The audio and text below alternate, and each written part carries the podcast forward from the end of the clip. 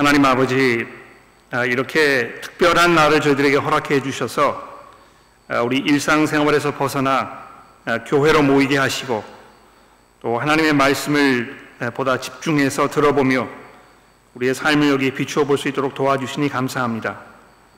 하나님 주의 말씀이 아니고는 저희가 이 땅에서 잠시도 살아갈 수가 없사오니 오늘 이 시간에 말씀으로 저희를 찾아오셔서 저희를 인도하여 주시고 또 입혀 주시며 먹여 주시기를 예수 그리스도의 이름으로 간절히 기도합니다. 아멘. 자, 오늘 아침 설교의 본문은 고난당한 자가 마음이 상하여 그의 근심을 여호와 앞에 토로하는 기도라 하는 제목이 붙어 있는 시편 4편의 13번째 찬송 시편 102편입니다.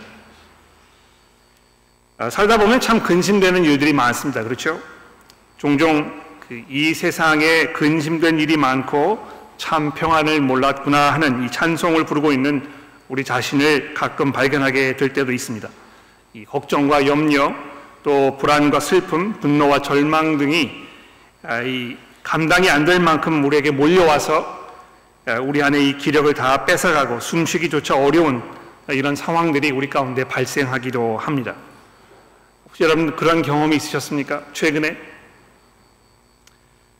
빌리포스 4장에서 아무것도 염려하지 말고 다만 모든 일에 기도와 간구로 너희의 구할 것을 감사함으로 하나님께 아뢰라 이렇게 말씀하고 있습니다만 막상 우리가 이런 일을 당하게 되면 도무지 무슨 기도를 어떻게 해야 할지 잘 생각이 나지 않을 뿐더러 어떤 경우에는 이 슬픔과 근심에 사로잡혀서 기도하는 것 자체가 아, 이 기억 속에 사라져 버리는 또는 심지어는 이 하나님을 향한 원망 때문에 아예 기도하는 것을 원치 않게 되는 그런 경우도 얼마든지 발생할 수 있을 것입니다. 여러분 그런 경험이 최근에 있으셨습니까? 종종 어려운 일을 당하게 되었을 때야 비로소 우리는 우리의 그 속 사람이 어떤 상태에 있었는지를 알게 됩니다. 모든 일이 평탄하고 순조로워 가지고 크게 염려할 것이 없고 근심되는 일이 그렇게 많지 않을 때에는 우리가 잘 몰랐지만 이 삶의 풍파와 시련들이 닥쳐왔을 때 내 믿음의 상태가 어땠는지 이것이 이제 고스란히 드러나게 되는 것입니다. 아, 너희가 여러 가지 시험을 당하거든 온전히 기쁘게 여기라. 이는 너희 믿음의 시련이 인내를 만들어내는 줄 너희가 알미라. 이렇게 야고보 사도가 말씀하였던 것처럼 이런 면에서 이 고통과 시련이 우리 삶 속에 다가오는 것은 물론 고통스럽기는 합니다만 필요한 일이 아닌가 이렇게 생각이 되는 것입니다. 내 믿음의 정도가 어떠인지 또 내가 얼마만큼 연단이 더 필요한지를 정확하게 이 판단할 수 있는 그런 그 기회가 되기 때문입니다. 그런 맥락에서 이 근심된 일이 벌어졌을 때 드리는 기도 속에 내 믿음의 정도와 내 상태를 진단해 볼 필요가 있을 것입니다. 아, 잡히시던 밤에 예수께서 겟세만의 동산에서 하나님 이 잔을 내게서 옮기시옵소서 그러나 내 원대로 마옵시고 아버지의 원대로 되기를 원하나이다 이렇게 힘쓰고 또 애써서 더욱 간절히 기도하면서 이 땅에 떨어지는 그 땀이 핏방울 같이 되었다고 했던 이 누가가 아, 누가의 말씀을 우리가 기억하게 되는데요.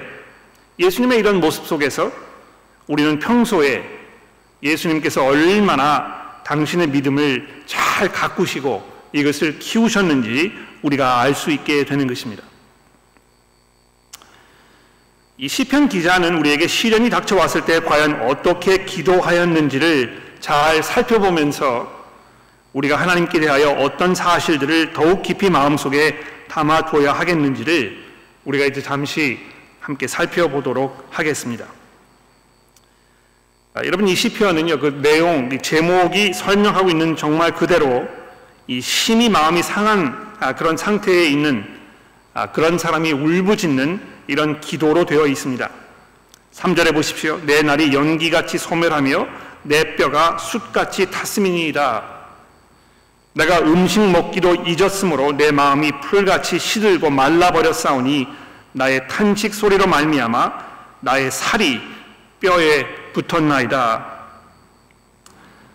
아, 물론 이 시편이 이 찬송이기 때문에 매우 그 은유적인 표현을 사용해서 자신의 상태를 설명하고 있는 것을 우리가 염두에 둔다고 하더라도 아, 정말 도에 지나치다 싶을 정도로 처참하게 이 시편 기자가 자기의 그 육체적 심리적 상태를 하나님 앞에 드러내 놓고 있습니다. 얼마나 걱정이 되었길래 얼마나 염려가 많았길래 음식을 먹는 것조차도 잊어버렸겠습니까?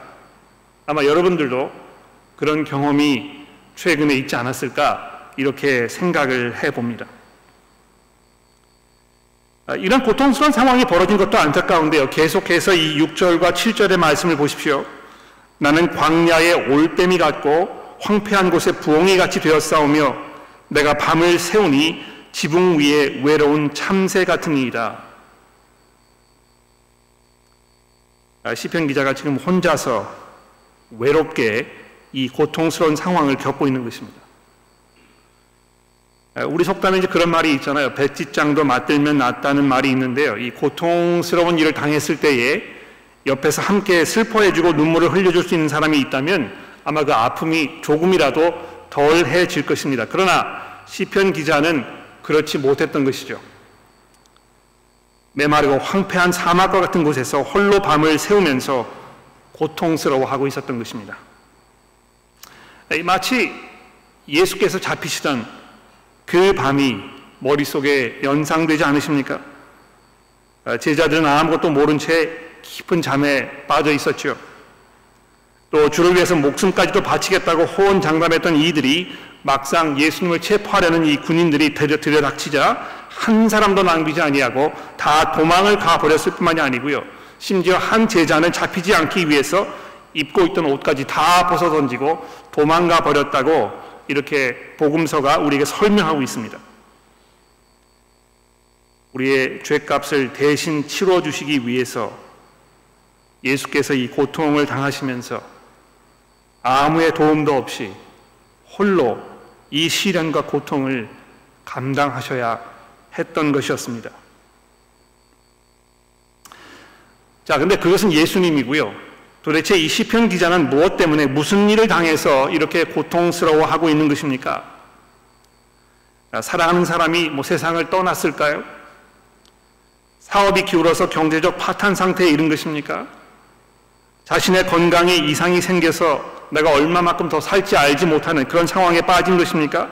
사랑하는 자녀가 방탕한 삶의 패턴에서 벗어나지 못하고 점점 더 그 타락의 구렁텅이로 빠져 들어가고 있는 것이었습니까? 또는 주위 사람으로부터 누명을 뒤집어 쓰고 억울하게 죄값을 치르고 있는 것은 아닐까요? 아, 이 1절부터 7절까지의 말씀만 우리가 보고, 보고 있으면 온갖 추측이 가능할 것입니다. 아, 오히려 시편 기자가 어떤 그 특별한 상황을 지금 우리에게 설명하고 있지 않기 때문에 이런 탄식의 노래를 우리가 들으면서 쉽게 아 이게 지금 내 상황을 이야기하는 것이구나 우리가 이렇게 쉽게 아, 동화될 수 있을 것 같아요.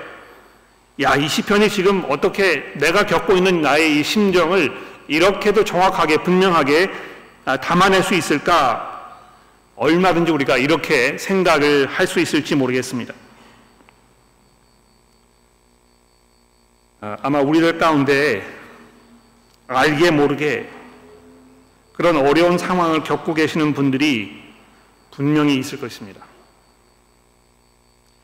아, 그런데 아, 그런 상황에 계신다면 아, 우선 어떻게 해야 되겠습니까? 하나님께 기도해야 되겠죠. 그렇죠? 너희 염려를 다 죽게 맡기라. 이는 그가 너희를 돌보심이라 이렇게 베드로 사도가 5장에서 말씀하고 있는데요. 우리가 기도로 주 앞에 나아가야 할 것입니다. 하나님께서 우리를 돌보시기 때문에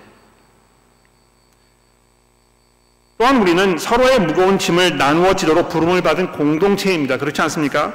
예수께서 내 안에 이 믿음이 자라고 또 그리스도의 제자로 성숙해지면 질수록 형제 자매의 아픔과 고통을 우리가 함께 슬퍼하고 또 그 짐을 조금이라도 나누어 지려는 사랑의 마음이 우리 안에 피어오르도록 이렇게 하시는 것입니다. 우리 교회 안에 그런 짐을 나누어 지고 싶어 하는 그런 따뜻한 마음을 안고 계시는 교우 여러분들이 참 많이 계신다는 것이 얼마나 감사하고 또 고마운 일인지 일인지 모릅니다. 그러므로 여러분 혹시 마음속에 말할 수 없는 고통과 아픔을 겪고 계신 분들이 계시다면 다른 사람들에게 그 짐을 조금 함께 나누어 지어 달라고 도움을 요청하는 그것이 아마 아름다운 믿음의 표현일 것입니다. 내가 속한 이 그리스도의 공동체가 어떤 공동체인지를 내가 잘 알고 있다는 아마 그런 그 증거이기 때문일 것입니다. 자, 그런데 이 시편이 지금 내 이야기를 하고 있는 것이다 하는 이 결론에 우리가 성급하게 이르기 이전에 잠시 이 사람이 무엇 때문에 이런 고통을 겪고 있는지에 대해서 이 시편 나머지 부분이 뭐라고 이야기하고 있는지를 우리가 먼저 좀 생각해 보아야 되겠습니다. 아, 이 8절에 오시면 약간 그 힌트가 이제 발견이 되죠. 8절을 보십시오. 내 원수들이 종일 나를 비방하며 나에게 대항하여 미칠 듯이 날뛰는 자들이 나를 가리켜 맹세하였나이다. 나는 죄를 양식같이 먹으며 나는 눈물 섞인 물을 마셨나이다. 이 자기 주변에 자기를 원수로 여기는 사람들이 자신을 쓰러뜨릴 기회를 호시탐탐 노리고 있다고 말하고 있는데요. 도대체 이 원수들이 누구일까요? 무슨 일이 벌어졌길래 시편 기자와 이 사람들 사이의 이 관계가 이런 지경에까지 이르게 된 것입니까? 아, 근데 이 10절에 오시면 상황이 좀 더 이해가 되죠? 이 사람이요, 지금 자신이 처한 이 어려운 상황이 10절에 보십시오. 주의 분노와 진노로 말미암음이니라 주께서 나를 들어서 던지셨나이다. 내 날이 기울어지는 그림자 같고 내가 풀에 시들어짐 같으니이다. 이렇게 노래하고 있습니다. 그러니까 이것을 보시면 시편 기사의 믿음이 어떤 믿음인지를 우리가 이해할 수 있죠. 그렇죠? 자신이 겪고 있는 이 시련들이 하나님께로부터 온 것이라고 알고 있으면 하나님을 원망하거나 하나님의 선하심을 의심하거나 하면서 믿음을 포기하고 싶은 그런 마음이 될 수도 있을 것입니다. 그러나 이 시편 기자는 이러한 시련이 자신을 향한 하나님의 진노 때문이라는 것을 알고 있었기 때문에 하나님께 지금 도움을 요청하고 있는 것입니다. 하나님의 진노 때문에 닥친 일이라면 그러면 하나님 앞에 가서 하소연을 해야지 누구에게 도움을 요청하겠습니까?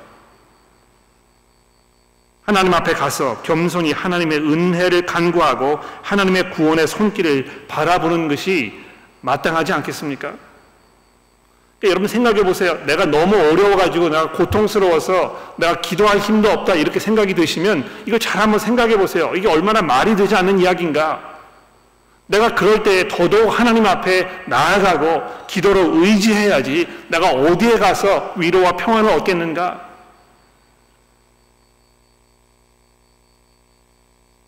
자, 그런데 우리는 아직도 우리 질문에 대한 충분한 답을 얻지 못했습니다. 하나님께서 왜 이 시편 기자를 향하여 그러면 이렇게 진노하고 계시는 것인가? 도대체 이 사람이 무슨 잘못이 있었길래 하나님께서 이렇게 혹독하게 이 사람을 어려운 상황으로 몰아가고 있는 것인가? 12절에 오시면은 이 시편의 이제 후반부가 시작이 되는데요. 이 전반부와는 아주 확연하게 다른 아, 그런 분위기가 이제 전개되기 시작합니다. 아, 근데 여기에서 이제 우리가 우리의 이 질문에 대한 답을 찾게 되는 것이죠. 아, 이 개혁개정 성경에는 아, 이 나타나 있지 않습니다만 그 12절을 보시면 그러나라는 그 단어로 이제 시작이 되고 있습니다. 얼마나 중요한 단어인지 모릅니다. 이 말과 함께 시편 기자는 더 이상 근심과 염려 또 고통과 두려움에 신음하지 아니하고 그의 노래는 영광스러운 미래를 향한 넘치는 기대와 확신으로 가득 찬 그런 노래로 지금 바뀌고 있습니다. 어, 우리가 지금 뭐 계속 쭉 살펴보고 있습니다만 이 시편 4편에 있는 모든 시편들과 마찬가지로 이 시편 2편의 말씀도 역시 하나님의 이 왕 되심을 찬양하고 있는데요. 12절에 어, 보시면 주는 아, 여호와는 아, 여호와여 주는 영원히 계시고 이제 이렇게 개혁 개정이 번역을 해 놓았지만 아, 혹시 새 번역 성경 가지고 계시는 분들 보시면 확인하실 수 있겠습니다만 여호와께서 그 보좌 위에 영원히 좌정에 계신다 하는 그 말입니다. 하나님께서 왕이시고 왕이 앉아 있는 그 보좌 위에 앉아 계신다고 이렇게 말씀하고 있는 것입니다. 어, 제가 지난주에도 말씀을 드렸습니다만 이 다윗 가문의 왕조가 다 무너져 버리고 바벨론의 포로로 끌려가서 노예로 살면서 이렇게 노래하기가 그렇게 쉽지 않았을 것입니다. 다윗 왕과 그 후손들은 하나님께서 특별히 기름을 부으시고 자기를 택하신 그 백성들 이스라엘을 다스리도록 세우신 왕들이었기 때문에 그들의 왕권은 곧 하나님의 왕되심을 상징하는 것이었습니다. 그래서 이스라엘의 입장에서는요, 이 다윗 왕조의 이 몰락, 이것이 곧 하나님의 이 왕권에 대한 믿음을 상실하게 되는 충분한 그런 이유가 될 수 있었을 것입니다. 그런 상황 속에서 여호와께서 다스리신다고 외치면 어쩌면 매우 가련하고 또 애처롭기까지 한, 야, 이 얼마나 그 세뇌를 당했으면 이렇게 현실을 끝까지 부정하려는가, 이렇게 최후까지 발악을 하려는가, 뭐 이런 생각을 얼마든지 가질 수 있을 것입니다. 사실 세상 사람들이 우리 그리스도인들을 보면서 지금 그렇게 생각하고 있는 거 아닙니까? 아직도 하나님이 계신다고? 하나님이 이 세상을 다스리고 계신다고 믿는 이것이 얼마나 어처구니 없는 일인가 믿는 사람들을 보면서 혀를 끌끌 차는 것입니다.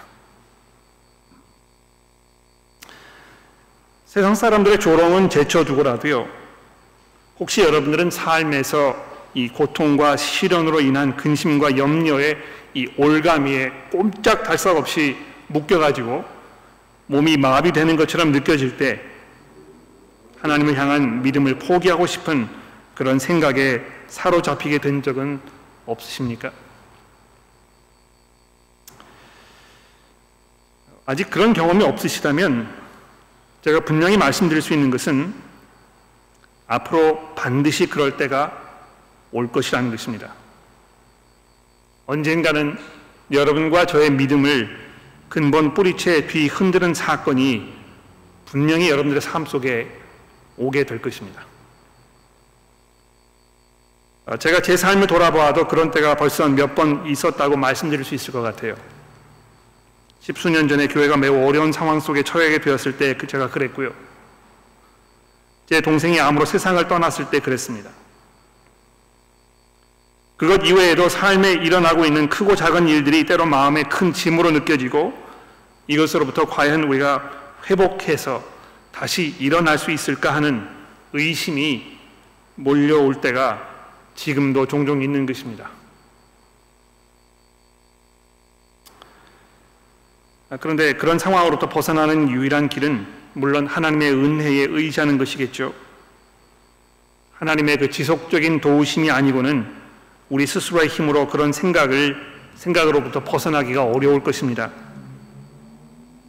그러나 하나님의 은혜는 우리들로 하여금 여호와께서 영원히 보좌에서 다스리고 계신다는 사실을 기억하고 믿음으로 고백하는 것을 통해서 여러분과 저의 삶 속에 찾아오는 것입니다. 그러니까 아무것도 없는 백지 상태에서 무기력하게 그냥 주저앉아 있을 때에 자동적으로 마술같이 아, 무엇이 일어날 것인가 하는 아, 그런 기대를 갖지 마시고요.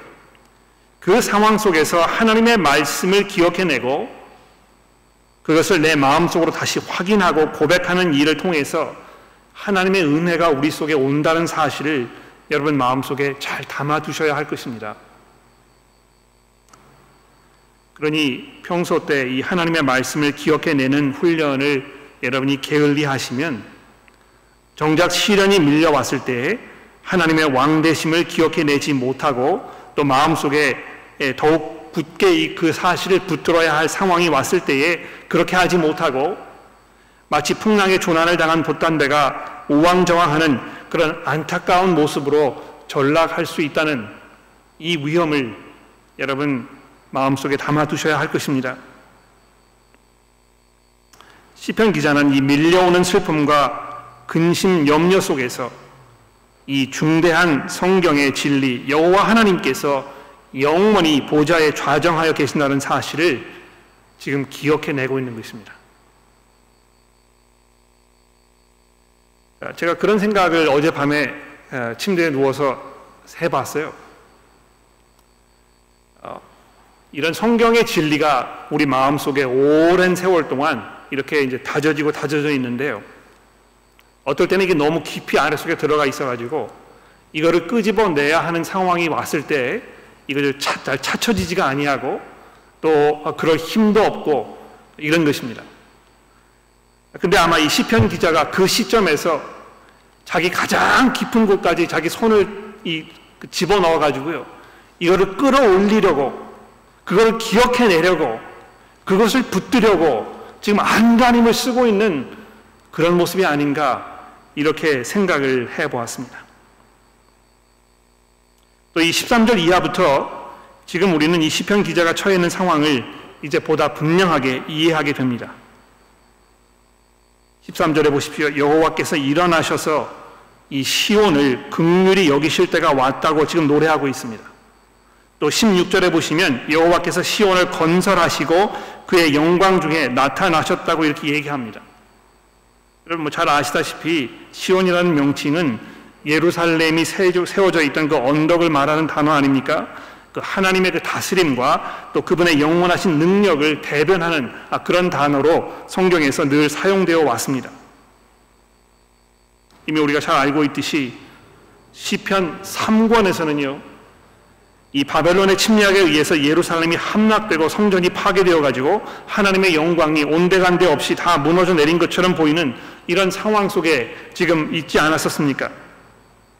그런데 시편 기자가 이제 하나님께서 일어나셔서 그 백성들을 찾아오셨다고 마치 이 경기장 밖에 벤치에 앉아가지고요. 이 경기장 안에서 벌어지고 있는 일을 이렇게 물끄러미 쳐다보고 있던 이 스타 플레이어가 자기의 그 교체 시간이 왔다는 것을 알고 탁차고 일어나가지고 그 경기장 안으로 뛰어 들어가는 그런 모습을 연상하게 되는 것 같습니다. 여호와께서 시온을 향하여 긍휼을 베푸시고 무너진 성과 성전을 다시 일으켜 세우실 때가 된 것을 지금 이 시편 기자가 찬송하고 있는 것입니다. 어, 어떻게 보면은 이 시편 기자의 이런 마음이 민족주의적인 것으로 이렇게 들릴 수도 있을 것 같아요. 아, 소위 이제 그 시온주의자라고 해가지고요. 지금도 어, 이스라엘이 중동 지역의 패권을 장악하고 또 그 지역에 살고 있는 모든 아랍권의 세력을 예루살렘과 그 주변 지역으로부터 몰아내는 것을 아, 하나님의 왕국을 건설하는 것으로 이렇게 생각하시는 분들이 이제 종종 있습니다. 아, 그래서 이 이스라엘 그 민족 아, 이 민족이 아직도 아, 그 어떤 하나님과 특별한 계약 관계 속에서 아, 이 민족을 우리가 살려야 한다 이렇게 이제 생각을 하고 있는 것입니다. 그래서 이 기독교인이 되면 마치 이스라엘이라는 나라를 우리가 응원해야 되고 그 나라를 지원해야 되는 것으로 이렇게 착각하게 되는 경우가 종종 있습니다. 잠시 후에 이제 종종 좀 더 자세히 말씀을 드리겠습니다만 이 시편 기자는요 지금 무너진 예루살렘을 재건하는 일 그 자체보다 그것을 통해서 회복될 이 하나님의 위험에 더 많은 관심이 집중되고 있다는 사실을 여러분 기억하십시오. 아, 여러분 기억나십니까? 그 뉴욕의 9-11 사건이 일어났을 때 무역센터가 무너진 그 자리를 미국 사람들이 성역화해가지고 아, 이 도시를 다시 세우려고 하지 않았었습니까? 그렇죠? 또 수년 전에 파리 노트르담 사원의 이 지붕이 화재로 인해서 다 무너져 내렸을 때 이 파리의 시민들 또 모든 프랑스인들이 이 경악을 금치 못하면서 재빨리 이 복원 작업을 시작하는 아, 그런 그 아, 일이 있었는데 왜 그런 것입니까? 아, 그런 그 도시 또 그 건물도 이런 것이 미국 사람들이나 프랑스 사람들의 이 마음 속에 매우 특별한 의미를 가지고 있었기 때문에 그런 것입니다. 그것을 복귀시키고 예전 상태로 아, 복원 작업을 통해 하는 것을 통해서 다시 자기의 어떤 그 정체성을 회복하고 싶었었겠죠. 이 굉장히 민족주의적인 생각입니다.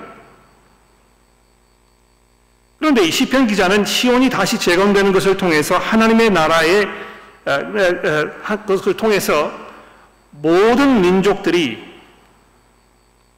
그들을 다스리시는 모든 권세자들이 여호와 하나님의 영광을 노래하게 될 것이라고 찬송하고 있다는 것입니다. 그래서 자신들의 긍지와 자부심이 회복되는 것보다는 하나님의 영광이 다른 사람들에게 잘 알려지고 드러나는 이것에 더 염려하고 있는 것입니다. 여러분 그러면 이 시온이 회복되는 것과 하나님의 영광이 나타나는 것이 무슨 상관이 있는 것입니까?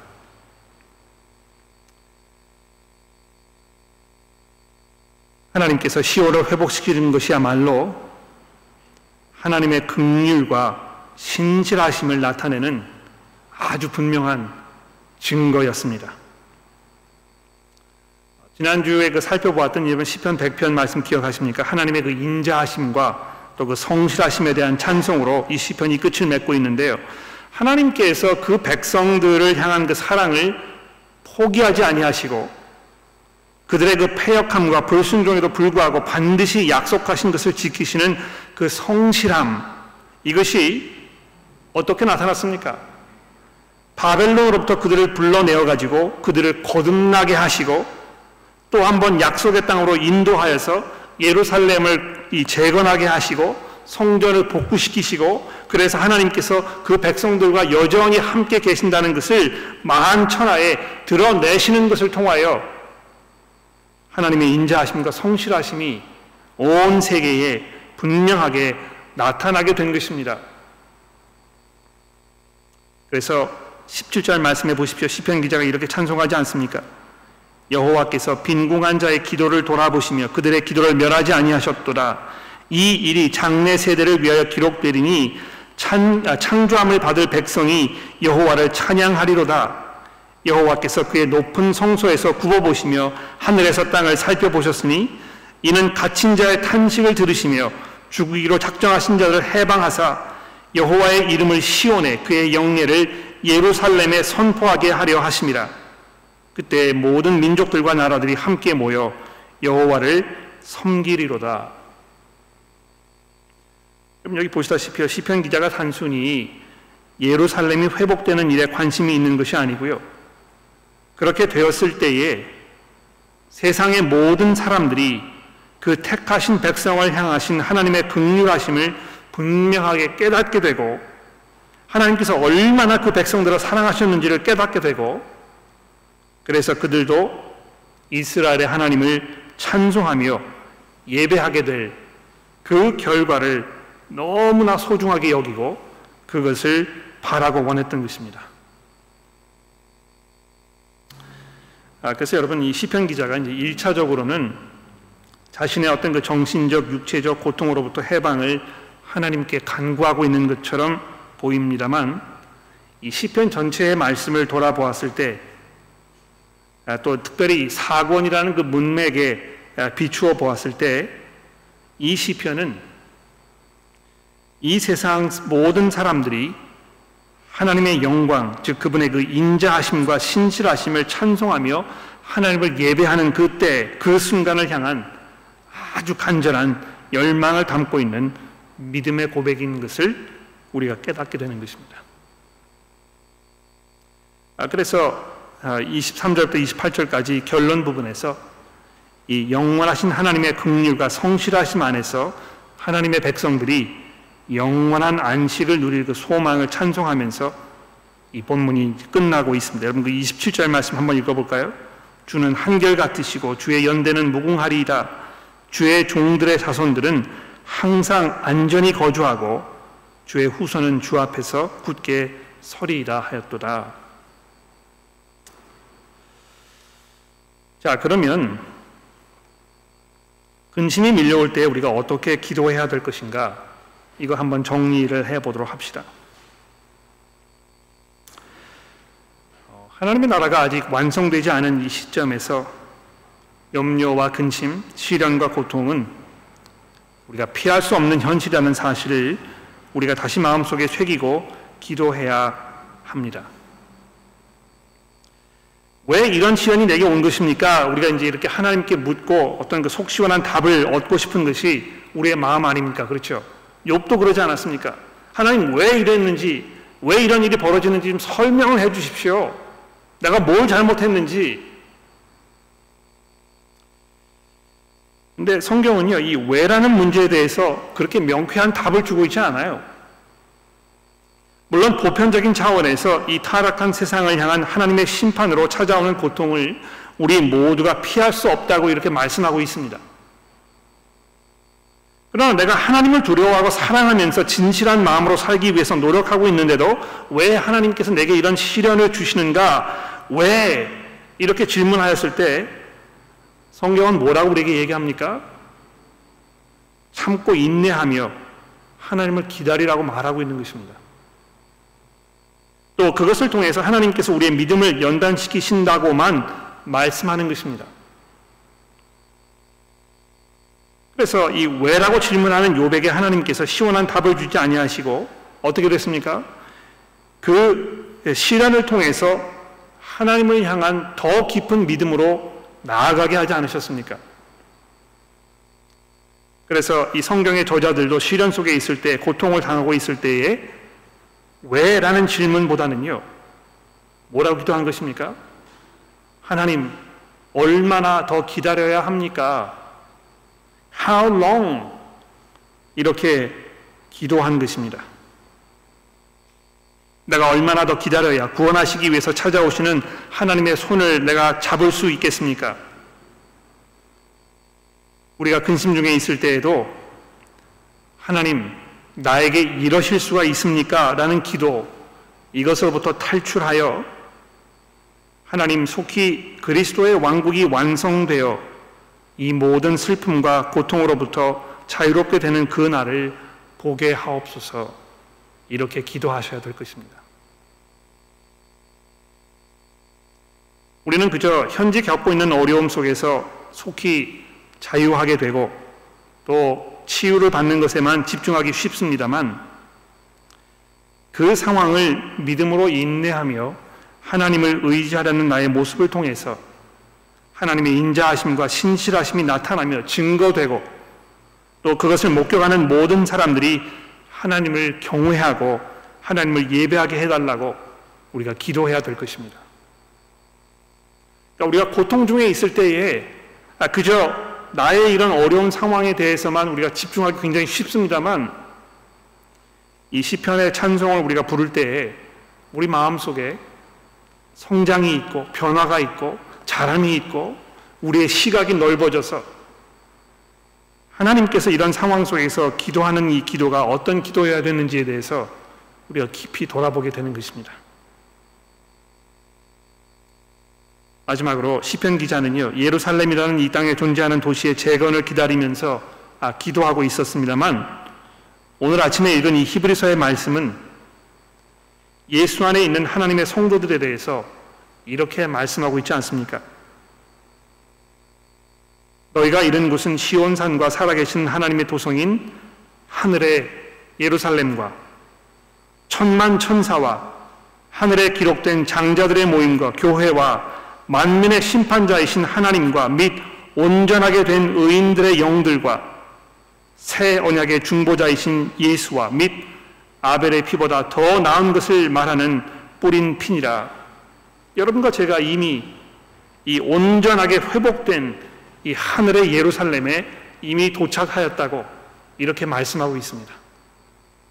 눈에 잘 보이지 아니하고 우리가 아직 그 하늘의 예루살렘에 도달하지 않은 것처럼 느껴지고 그래서 종종 우리가 길을 잃기도 하고 방황하기도 합니다만 성경이 여러분과 저에게 분명하게 말씀하고 있는 것이 무엇입니까? 이미 여러분과 제가 이 하늘의 시온산에 도착했다는 것입니다. 거기 그리스도께서 좌정하고 계시고 그 안에 있는 모든 그리스도의 백성들이 하나님의 보좌 우편에 이미 앉아 있다고 우리에게 말씀하고 있는 것입니다. 그러므로 그러므로 어떻게 한다고요? 하나님의 말씀을 거역하지 말라는 것입니다. 고통당하고 있는 상황 속에서 우리가 무엇을 기도해야 될 것인가 이 문제를 생각하는데 느닷없이 하나님의 말씀을 기억하고 잊지 말아라 하는 이 말씀이 우리에게 무슨 도움이 될까 의아해 하신다면 여러분 하나님의 말씀 기억하지 아니하고 우리가 무슨 위로를 얻을 수 있겠습니까?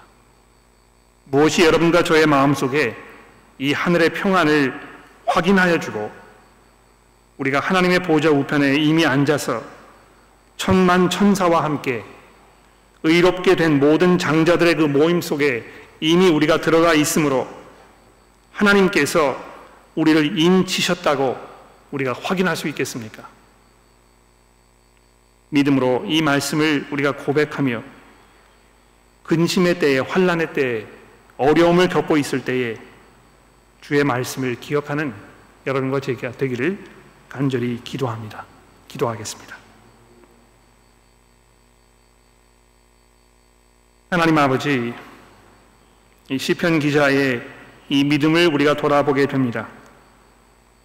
그가 얼마나 하나님의 약속을 소망하였으며 그 안에서 평안과 위로와 확신 가운데 살 수 있었는지를 우리가 다시 한번 돌아보게 됩니다.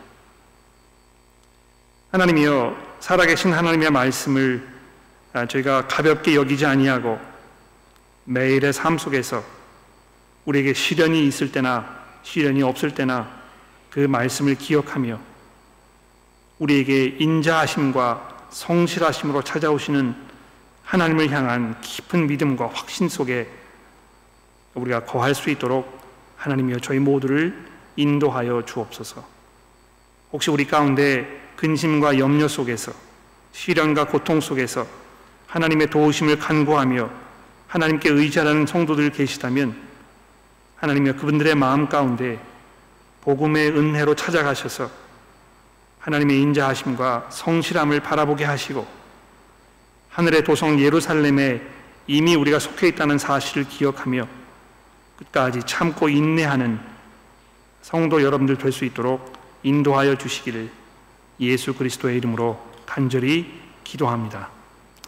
아멘.